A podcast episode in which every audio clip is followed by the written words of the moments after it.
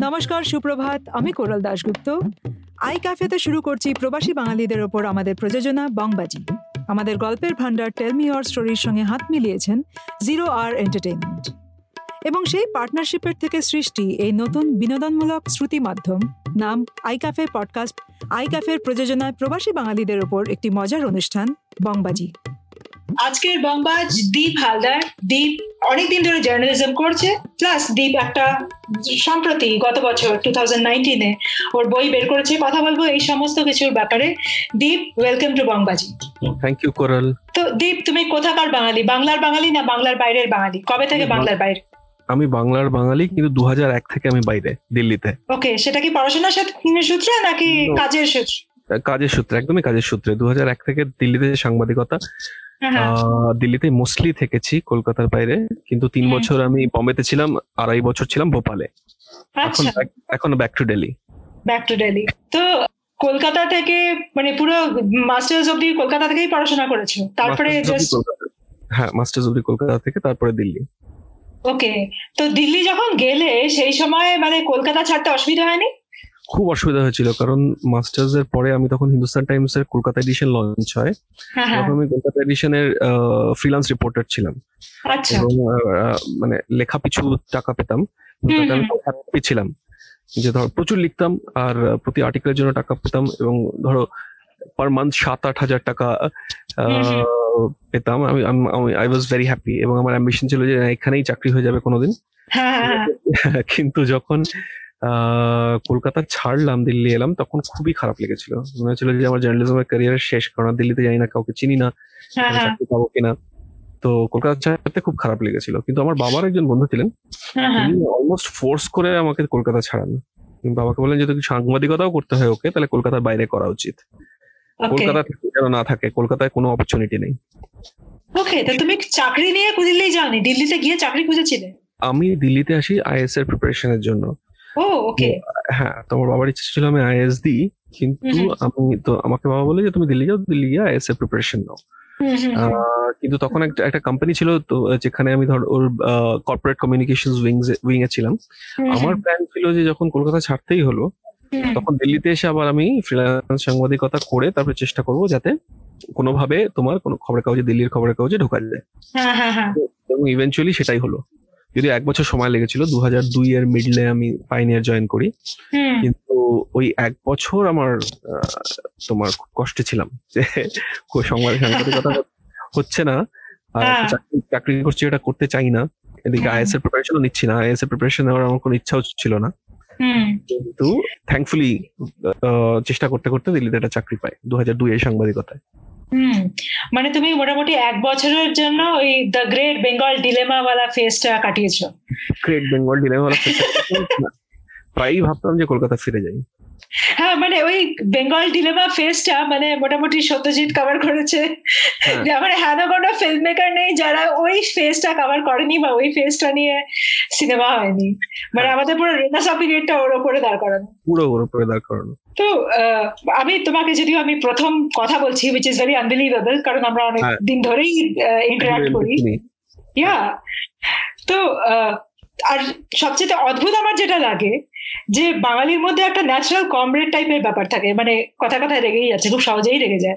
হ্যাঁ। তো সেটা থেকে তুমি নিজেকে বাঁচিয়ে রেখেছো কি করে? মানে আমি দেখি যে তোমার ফেসবুক পোস্টগুলো বা যে কোনো পোস্ট গুলোই মানে ভীষণই সীমিত। তোমার আবেগ খুব একটা যে মানে যে কোনো অবস্থাতেই আবেগ খুব একটা ইমিডিয়েটলি বেরিয়ে আসে না। তো সোশ্যাল মিডিয়া সেটাও তুমি কি করে হ্যান্ডেল করো? দেখো সেটা এভাবে হ্যান্ডেল করি যে একটা তো চাকরি। যে চাকরিটা করি এবং ধরো বেশ কিছুদিন ধরে করছি সেটাতে তোমার সীমিত থাকাটাই স্মার্টনেস অসীমিত অসীমিত হলে চাকরিটা থাকবে না। হ্যাঁ। জোকস অ্যাপার্ট এটা আমাকে একটু তোমার এই দিল্লির কলকাতার বাইরে সেটা আমাকে শিখিয়েছে। যখন অন্য কমিউনিটি এটা এক- একটা কথা তোমায় বলি করেল অনেক। দিল্লিতেও বাঙালিরা অনেক অনেক বাঙালি থাকেন। আমি যেখানে থাকি চিত্তরঞ্জন পার্কে সেখানে তো সেটা তো বাঙালি এরিয়াই। বাঙালিদের বাঙালিদের একটা প্রবলেম প্রবলেম ধরলে প্রবলেম আছে সেটা হচ্ছে যে কলকাতার বাইরে গেলেও তারা নিজেদের কমিউনিটির আশেপাশেই থাকে। এটা আমি- কখনো করিনি। আমি কিন্তু দিল্লি আসা দু হাজার আগে যখন দিল্লি আসি তখন আমার ফার্স্ট যে বন্ধু হয়েছিল নবীন যাদব ইজ আ জাট তো আমার প্রথম বন্ধু বা দ্বিতীয় বন্ধু কিন্তু বাঙালি না আই সিক আউট বাঙালি। আমি যখন এলাম তখন আমার মন খারাপ হলেও আমি ভেবেছিলাম যে আমি এই শহরটাকে একটু জানব এই শহরের লোক কীরকম সেটা জানব।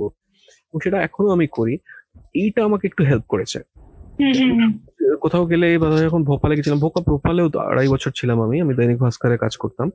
কিন্তু ভোপালেও এক বাঙালি অ্যাসোসিয়েশন আছে কালীবাড়ি আছে সব আছে। সেখানে আমি যেতাম যদিও যেতাম। কিন্তু আমি ভোপালের লোক যারা অবাঙালি ধরো।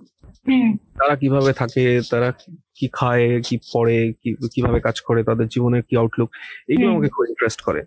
তো এই ব্যাপারটা আমার মনে হয় এখান থেকে এসেছে যে মানে শুধু বাঙালিকে সিক আউট না করে বা শুধু বা হুম। আমার বেস্ট এটা না ভেবে অন্য লোক অন্য জায়গার লোকের সঙ্গে এনগেজ করলে আমার মনে হয় তুমি একটু তুমি নিজের থেকে বেরিয়ে আসা যায়। একটু নিজে থেকে বেরিয়ে আসা যায়। সেলফ অবসেশনটা একটু কম থাকে। সেলফ অবসেশনটা কম থাকে এবং রাগটা অনেকটা দেখো বাঙালিদের রাগটা এটা থেকেও আসে যে সবসময় সেন্স অফ লস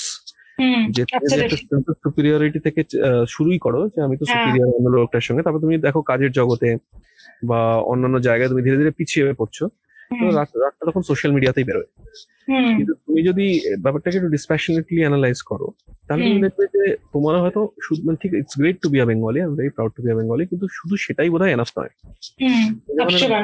বৃহত্তর দুনিয়াতে আসো কলকাতা ছেড়ে তখন তোমাকে অনেক কিছু শিখতে হবে অ্যাডজাস্ট করতে হবে অন্যান্য কমিউনিটির সঙ্গে কীভাবে ইন্টারাক্ট করতে হয় তাদের কীভাবে রেসপেক্ট করতে হয় রেসপেক্ট পাওয়ার জন্য নিজের এইটা তোমাকে এটা তোমাকে শিখতে হবে। সেটা শিখলে আমার মনে হয় তুমি তুমি নিজেও অনেক তুমি নিজেও অনেক চেঞ্জ হবে for the better hmm hmm hmm একশো তুমি কলকাতা যে কদিন ছিলে সেখানে সেই সময় তুমি যাদবপুরে ছিলে উইচ ইজ সাউথ ক্যালকাটা।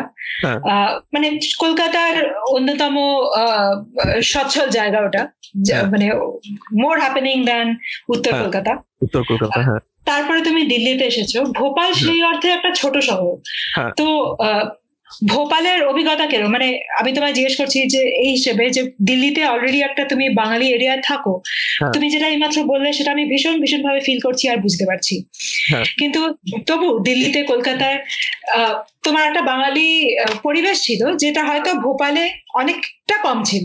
হ্যাঁ। তো সেখানে আহ, সেখানকার অভিজ্ঞতা কি? ওখানকার লোকজন এর সাথে তোমার অভিজ্ঞতা কীরকম? দেখো আমি তিনটে ভোপালের আগে আমি তিনটে শহরে থেকেছি বড় শহরে। আমার লিভড এক্সপিরিয়েন্স তিনটে শহরে। কলকাতা, হ্যাঁ বম্বেতেও ছিলে তুমি। কলকাতা দিল্লি আর বম্বে বম্বেতে তিন বছর ছিলাম। ভোপালে যখন এই চাকরির অফারটা আসে এবং এটা ভালো অফার দৈনিক ভাস্কর খুব বড় গ্রুপ হ্যাঁ। তখন আমি এই জন্য ভোপাল গেলাম যে আমি দেখতে চাইছিলাম যে মেট্রোপলিটন সিটির বাইরে ভারতবর্ষ কীরকম। আমার কোনো এক্সপিরিয়েন্স ছিল না। মানে বেড়াতে যাওয়া ছাড়া আমি কোথাও গিয়ে থাকিনি। আর তাছাড়া একটা নতুন খবরের কাগজ ডিবি পোস্ট বলে একটা খবরের কাগজ ছিল ওদের দৈনিক ভাস্কর গ্রুপে হ্যাঁ। সেটা এডিটার করে নিয়ে গেল। তো আমি ভাবলাম যে এটা একটা ভালো অপরচুনিটি দেখার যে মেট্রোর বাইরের ভারতবর্ষটা কীরকম। আমার দেখো ইনিশিয়ালি প্রথম দিন থেকে অলমোস্ট ভোপাল খুব সুন্দর শহর। আমি জানি না তুমি ভোপাল গেছো কিনা। হ্যাঁ আমি গত বছর ভোপাল গেছিলাম লিটারেচার ফেস্টিভ্যাল হ্যাঁ রাইট রাইট আমরা এটা নিয়ে কথা বলেছি। হ্যাঁ। তো ভোপাল খুব সুন্দর শহর। খুবই সুন্দর। কিন্তু ছোট শহর তার সেন্সিবিলিটি আলাদা।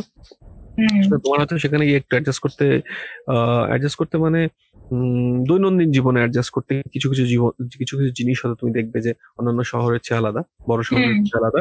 কিন্তু সেটা ছাড়া ইটস আ লাভলি সিটি তো আমার তো আড়াই বছর খুব ভালো করে কেটেছে। আহ, আমি খুব মিস করি ভোপাল।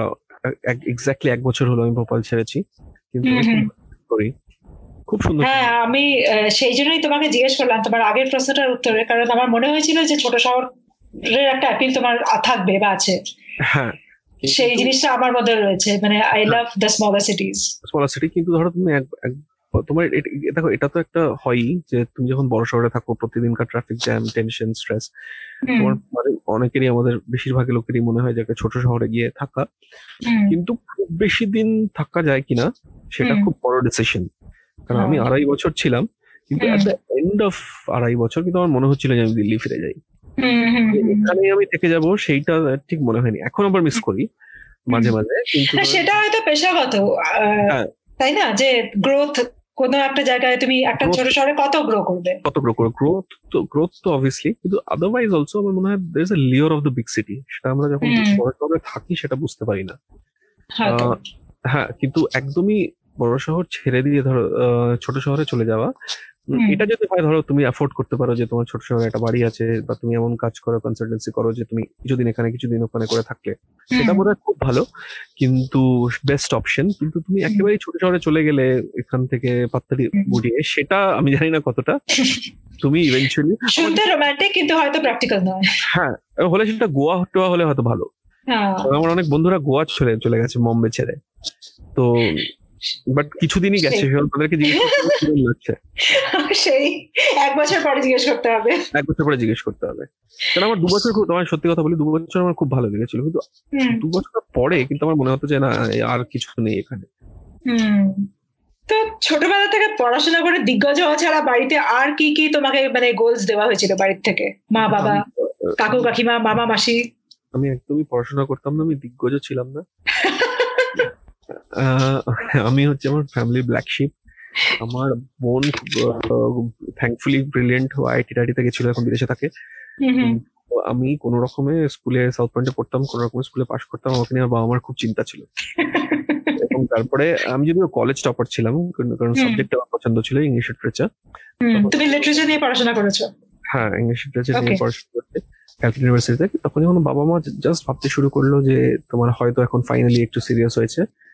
তখন আমি এম তে গেলাম এবং স্টুডেন্টস ইউনিয়ন শুরুতে ইনভলভ হয়ে গেলাম। ওকে স্টুডেন্ট পলিটিক্সে সেটা আমার বাবা মার জন্য আবার একটা নতুন দুঃখের কারণ আমার মাস্টার্সে দু বছর যেখানে আমি যেখানে আমি অলমোস্ট কোনো ক্লাস করিনি। এবং পুরোটা সময় মিটিং এ মিটিং এ মিটিং এ মিছিলে কাটিয়ে দিয়েছি। ওই স্টুডেন্ট ইউনিয়নের কথা একটুখানি বলো। স্টুডেন্ট ইউনিয়ন দেখো আমাদের সময় তোমাদের সময় হ্যাঁ। মানে আমাদের সময় আমাদের হ্যাঁ, আমাদের সময়। উইচ ইজ হোয়াট মানে twenty years ago more than twenty years ago. Hmm. তখন স্টুডেন্ট ইউনিয়ন বলতে কিন্তু এসএফআই শুধুই হুম। এসএফআই তখন বুদ্ধদেব বাবু বাংলার চিফ মিনিস্টার এবং এসএফআই হ্যাঁ। একমাত্র এবং কলকাতার কলেজে এসএফআই ছাত্র পরিষদও ছিল। অন্যান্য ছোটখাটো লেফট স্টুডেন্ট স্টুডেন্ট ইউনিয়ন ছিল কিন্তু এসএফআই করাটাই মানে লোকে ভাবতো যে না এটাই করা উচিত। এসএফআই করেছি এবং খুব মজার দু বছর। হুম। আমার মনে আছে এখনকার প্রোটেস্ট দেখে পুরোনো কথা মনে হয়। এখন ফি হাইক নিয়ে যে প্রোটেস্ট চলছে আমার মনে আছে আমি ঢোকার পরপরই ক্যালকাটা ইউনিভার্সিটিতে একটা বিশাল প্রোটেস্ট হলো। হ্যাঁ। সেই প্রোটেস্টটা হলো যে এম এর অ্যাডমিশন ফর্মের দাম ইফ আই রিমেম্বার রাইটলি বোধহয় আট টাকা ছিল। আট টাকা থেকে সেটা বাড়িয়ে ক্যালকাটা ইউনিভার্সিটি সেটা তেরো টাকা মতো করেছিল। তো আমরা সবাই রাস্তা নেমে পড়লাম যে গরিব ঘরের ছেলেমেয়েরা কি করে তেরো টাকা দেবে? অ্যাডমিশন হ্যাঁ এবং সেইটা নিয়ে এত বড় প্রোটেস্ট হলো যে আমার যে সেশনটা মানে যে সেশনে আমি নিজে ঢুকেছি সেই সেশনটা শুরু হতে এক মাস দেরি হয়ে গেল। সমস্ত ক্লাস বয়কট ছাত্ররা রাস্তা ঘিরে দাঁড়িয়ে বসে আছে। দারভাঙা বিল্ডিং এর বাইরে বাসটা বাস বাসটা করানো হচ্ছে। এবং সেখানে আমি খুব খুব তাড়াতাড়ি খুব বড় লিডার হয়ে গেলাম। খুব পপুলারও কিন্তু এখন যখন ভাবি খুব হাসি পায় যে আমার বাবা শুধু তখন আমাকে একটা কথা বলেছিল যে এই যে ক্ষতিটা হলো যে এক মাস ক্লাস হলো না সেশন হ্যাঁ। পিছিয়ে গেল। সেশনটা অফিসিয়ালি শুরু হলো কিন্তু এক মাস পর থেকে। এটাতে কিন্তু তোমার নিজেরও ক্ষতি হবে কারণ তুমি অন্যান্য ইউনিভার্সিটি পরবর্তী যখন হ্যাঁ, অ্যাডমিশন হ্যাঁ। এমফিল এর জন্য অ্যাপ্লাই করতে পারবে না কারণ সেই ডেটটা পেরিয়ে যাবে। এটা এটা আমার ইফ আই রিমেম্বার রাইট আমার ব্যাচের অনেক স্টুডেন্টদের প্রবলেম হয়েছিল জেএনইউতে আসতে। কারণ ওটা এক মাস পিছিয়ে গেছিল বোধ তোমার ফাইনাল টেস্ট এবং তোমার তার রেজাল্ট ন্যাচারালি কিন্তু তখন তো এসব ভাবতাম না। তো না দ্যাট ইজ ভেরি বেঙ্গলি আমার মনে হয়। কারণ এটা বাইরের তুমি মানে অন্য যে কোনো কমিউনিটিতে যদি দেখো তারা এরকম হুজুগে নয় মানে তারা ভেবে কাজ করে। আমরা বরং ভাবি যে সমস্ত কিছু জায়গা মতন এসে যাবে আগে সবার আগে মানে এই আন্দোলন ফান্দোলনগুলো জায়গা মতন হওয়া উচিত। হ্যাঁ। শুধু এই জেএনইউ ছেড়ে দিয়ে এরকম সেন্টিমেন্ট বোধহয় ভারতবর্ষে কম জায়গাতে আছে। তো খুবই কম- খুবই কম একেবারে তো দেখো লোকে বলে বাঙালি পলিটিক্স আর খেলায় মত। তো তুমি স্পেশালি কাজ করেছ ম্যাক্সিমাম আমি পড়ছিলাম তোমার মেইন জনার যেগুলো নিয়ে কাজ করেছ পলিটিক্স রিলিজন কাস্ট হ্যাঁ। তো তোমরা যারা এই মানে এই জায়গাগুলোতে ধরেই কাজ করো তাদের পক্ষে কি বাঙালি হলে সুবিধা হয়? মানে it's a fun question but তুমি তোমার মতন করে বলো। বাঙালি হলে ইংরেজি মিডিয়াতে একটু সুবিধা হয়।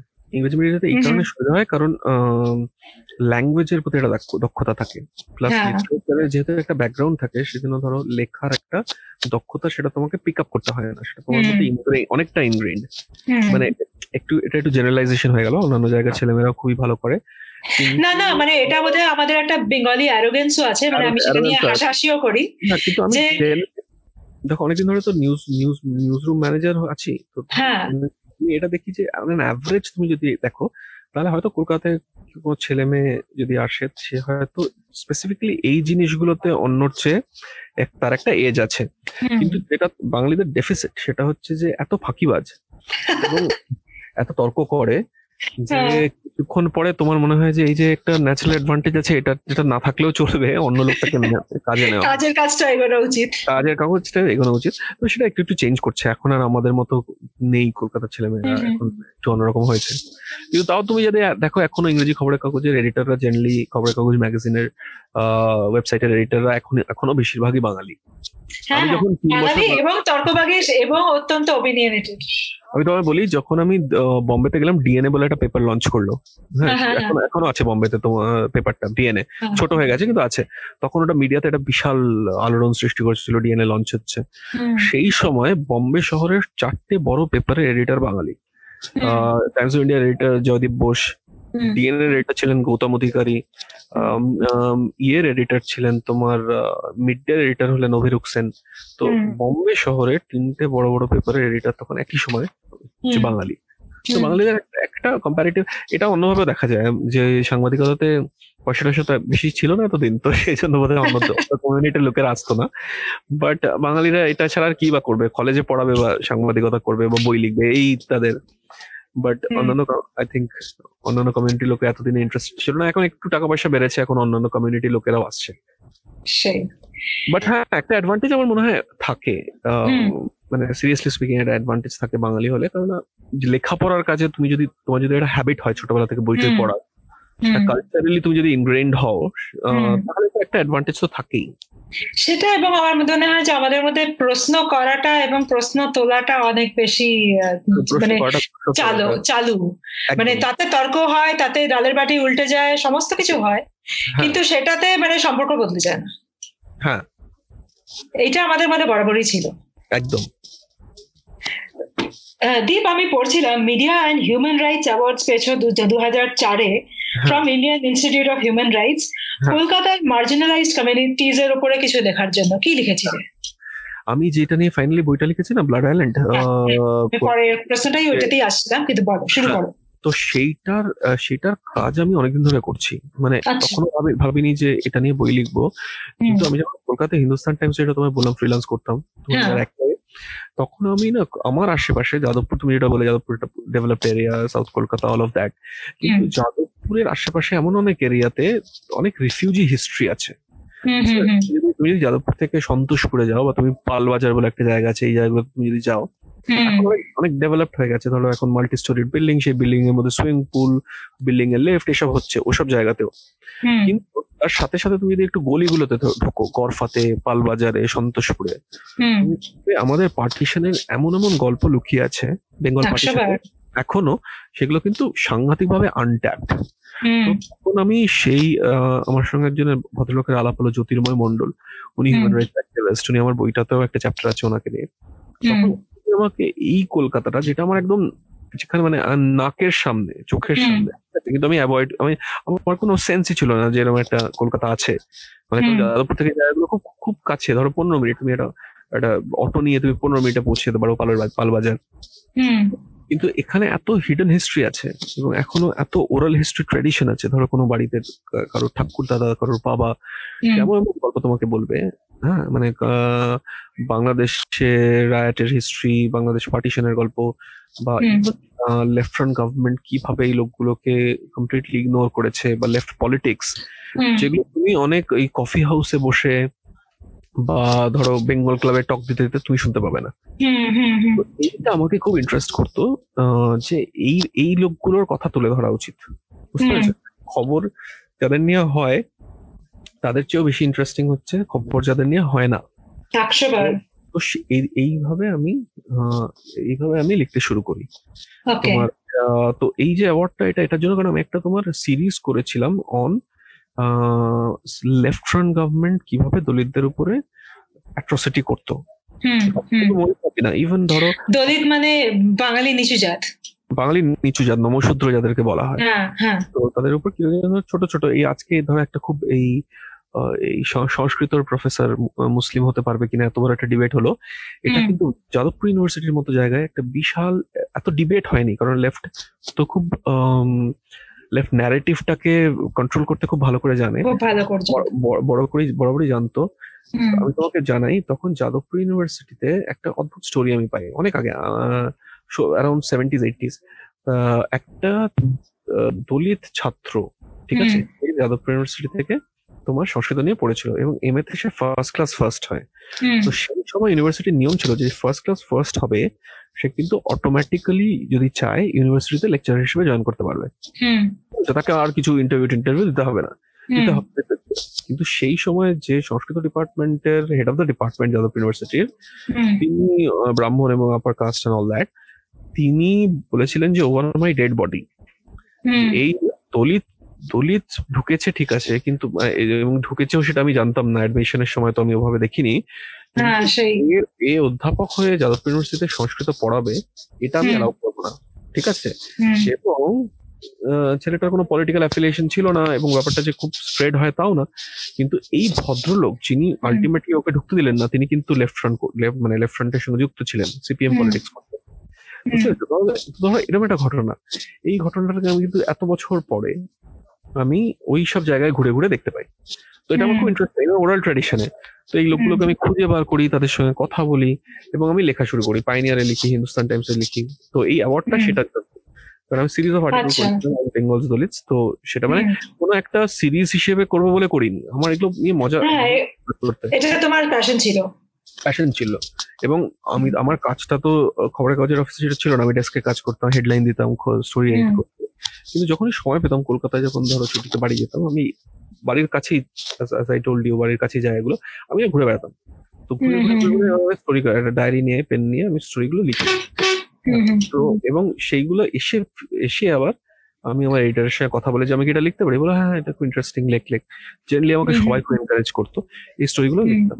তো তখন একটা আচ্ছা। ঝামেলা হয়েছিল কারণ খুব লেফট তখন তো তোমার এটার সময় হ্যাঁ তখন লেফটে পাওয়ারে আর এখানেও তোমার কেন্দ্র সরকারও তোমার কংগ্রেসের সেই জন্য সীতারাম ইচুরি টিচুরি এখানে বেশ তখন বড় লিডার দিল্লিতে। তখন আমার মনে আছে হিন্দুস্তান টাইমস তো আমি একটা এডিট পেজে লিড লিখেছিলাম লেফট কে নিয়ে। ক্লাসলেস কাস্টলেস ট্রুথলেস হেডলাইন দিয়েছিলাম মনে আছে। হ্যাঁ তখন সেটা এই হিন্দুস্তান টাইমস দিল্লি এডিশন এবং সমস্ত এডিশনে লিড আর্টিকেল ছিল এডিট পেজে ছেপে ছেপে বেরোনো হয় তখন অনেক ফোন টোন এসেছিল যে কি করে লিখলো এটা। কোন হতভাগা এরকম সাংঘাতিক কাজ এরকম একটা সাংঘাতিক লিখলো। তখন অনেক হিন্দুস্তান টাইমস দিল্লি অফিসে অনেক ফোন টোনও এসেছিল কিন্তু তখন আমি এতই জুনিয়র যে কেউ এটা নিয়ে আর বেশি মাথা ঘামাইনি এবং বলা হলো যে না এরকম এরকম লিখো না একটু অন্যদিকে লিখো। তো বাট বাট বেশ মজা লাগতো। সেইটা থেকে কিন্তু ইভেন্চুয়ালি হঠাৎ করে একদিন এই অ্যাওয়ার্ডটা পেলাম। তো খুবই অদ্ভুত হ্যাঁ, হ্যাঁ। ব্যাপার। আমি এই ইনস্টিটিউটটাও চিনতাম না। আমি নাম নাম নাম শুন নাম নাম জানতাম। কিন্তু কোনো কখনো যাইনি ইনস্টিটিউটে ডিরেক্টর ফোন করে বলল যে আমি তোমার তোমার লেখা আমাদের খুব ভালো লাগে। আমরা এটা কোর্স ম্যাটেরিয়ালও করতে চাই। তো এই বছর তুমি নমিনেটেড হয়েছো। তারপরে ফাইনালি অ্যাওয়ার্ডটাও পেলাম। হ্যাঁ। তারপরে মানে সম্প্রতি আমার যে বই বেরোলো Blood Island oral history of Marichjhapi massacre হ্যাঁ। আমি দেখেছি মানে আমি এতদিন ধরে সোশ্যাল মিডিয়ায় তোমায় ফলো করছি আমি জানি যে তুমি বইটাকে নানাভাবে প্রচার করছ। কলকাতায় কি রেসপন্স পাচ্ছ? মানে কলকাতায় আহ, যতই এখন অবভিয়াসলি টিএমসি প্রচুর আহ, নিয়ে নিয়েছে জায়গা। হ্যাঁ। কিন্তু তবু কলকাতায় একটা বিশাল মাস আছে যারা ভোট কি দেয় জানি না। কিন্তু তাদের তারা ভেতর থেকে মানসিক ভাবে এখনও লেফট তো লেফট মে নট হ্যাভ মানে লেফট হয়তো ডিসাপিয়ার হয়ে গেছে অ্যাজ আ পার্টি হ্যাঁ, হ্যাঁ। বাট অ্যাজ আ হ্যাঁ মানে অ্যাজ আ অ্যাটিটিউড লেফট কোথাও না কোথাও থেকে গেছে। তো কলকাতায় তুমি কি রেসপন্স পাচ্ছ? কলকাতার রেসপন্স নিয়ে আগে আমি একটু রেগেই ছিলাম। কারণ কলকাতায় বইটা বিক্রি খুব হয়েছে কিন্তু কেউ এটা নিয়ে কথা বলছিল না। মানে ধরো। খবরের কাগজে বা ইয়েতে। কিন্তু এখন আর সেটা বলতে পারব না কারণ আনন্দবাজারে বিশাল করে একটা রিভিউ বেরিয়েছে একটা ফুল পেজ হুম। কলকাতায় আমি খুব একটা প্রচার করিও নি কারণ আমি কলকাতায় এখন আমার সঙ্গে ওটা মানে আমি চিনিও না লোকজনকে সেভাবে। কিন্তু লেফট একটা তোমার আনন্দবাজার একটা বিশাল করে রিভিউ লিখে বার করেছে এবং সেটা বেশ পজিটিভ বা ধরো তারপরে বাংলা টাইম বলে একটা নতুন টিভি চ্যানেল আছে ওরা আমার একটা ইন্টারভিউ করল। কিন্তু এটা নিয়ে একটা স্টাডিড সাইলেন্স আছে। মানে ধরো এটা তো ডিনাই করতে পারবে না কেউ ওরাও জানে যে এটা হ্যাঁ। কিন্তু এটা নিয়ে কথা বলা হোক সেটা কেউ সেটা বেশি এখনও বেশি লোক চায় না। হুম, মানে এটা নিয়ে খুব হাস এবং যেটা খুব মজার ব্যাপার তোমাকে বলি এই বইটা লেখার পর থেকে এখন আমি মানে সাংঘি হয়ে গেছি। মানে লোকে বিজেপি সেটা আমি দেখেছি সেটা আমি দেখেছি। হ্যাঁ এখন বিজেপি সাপোর্টার বলে আগে আমি ব্যাপারটা নিয়ে একটু ভাবতাম এখন আমি মজাই পাই। আচ্ছা হ্যাঁ। বললে বলুক কি আর করা যাবে? কারণ আমাকে তোমার এখান থেকে অনেক জায়গায় বলতে বলা হয়েছিল দিল্লিতে। সেখানে অনেকেই ছিল যারা ধরো বিজেপির সঙ্গে অ্যাফিলিয়েটেড এবং আমি খুব খুশি খুশি গেছি কারণ আমাকে তো আমাকে তো কোনো পলিটিক্যাল তোমার বই দিয়ে কাজ বইটার অ্যাওয়ারনেস নিয়ে কাজ। হ্যাঁ কিন্তু এখন আমাদের পলিটিক্যাল ডিভিশনটা তো বেশি যে এখন আমাকে লোকে এখন শুধু পলিটিক্যাল না। ওটা ইন্টেলেকচুয়াল ডিভিশনও মানে হ্যাঁ। আমাকেও লোকে নানা রকম ভাবে মানে জায়গায় বসানোর চেষ্টা করে। Depending on one particular post one particular tweet. মানে সেটার সাথে কোনো আগামাথা নেই। জাস্ট তুমি এটা হ্যাঁ। লিখেছো তার মানে তুমি এই। তো কিছু কর তোমাকে তোমাকে আমি এটাতে কমপ্লিমেন্ট করতে চাই। তুমি কিন্তু মানে were married to a best selling writer now now politician very somebody I watch with lot of interest কিন্তু তোমার ভিউজগুলো কিন্তু আহ, তুহিনের সঙ্গে যে সবসময় মিলে চলে তা নয় তুমি কিন্তু তোমার যেটা মনে হয় সেটা হ্যাঁ। হ্যাঁ। সেই জায়গাটা খুব খুব ইন্টারেস্টিং যে আহ, একসঙ্গে থেকেও এত ক্লোজলি একজন আরেকজনকে জানার পরেও একটা ইন্ডিপেন্ডেন্ট মাইন্ড থাকা যায়। কিন্তু আনফর্চুনেটলি সোশ্যাল মিডিয়াতে লোকে সেভাবে লোকে এটা আর এভাবে দেখে না।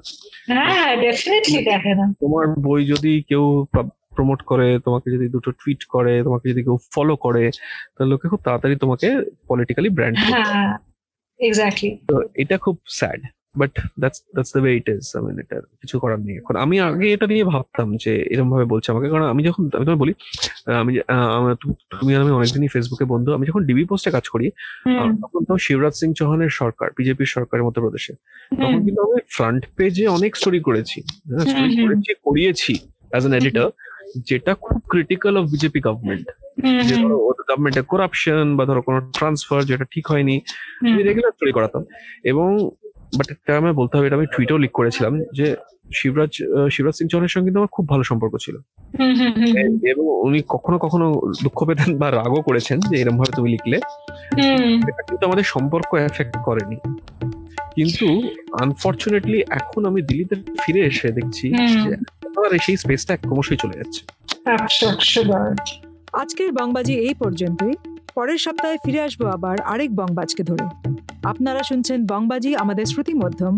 I cafe podcast subscribe করুন W W dot I cafe podcast dot এবং অন্যান্য অডিও অ্যাপে আমাদের ফিডব্যাক জানান বা বংবাজিতে অংশ নেবার জন্য ইমেল করুন hello at I cafe podcast dot কমে সাবস্ক্রাইব করতে ভুলবেন না। আর শুনতে থাকুন বংবাজি।